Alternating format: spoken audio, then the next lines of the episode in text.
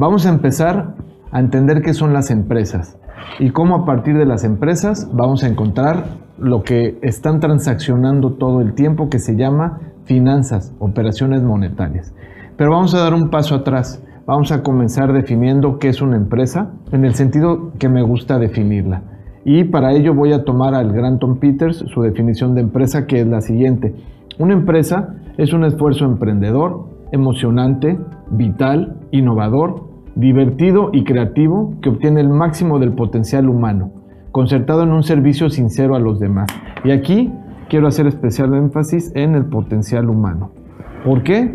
Porque las personas son lo que mueven las finanzas dentro de la empresa. Son los que compran, son los que venden, son los que mueven la mercancía, son los que hacen los pedidos, son los que hacen las páginas de internet.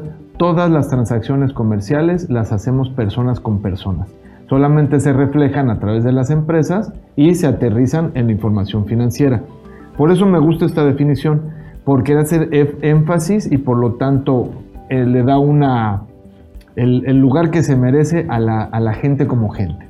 Entonces, ¿qué es lo que está incluido en esta definición? El factor humano, los clientes, los proveedores, las comunidades y los propietarios.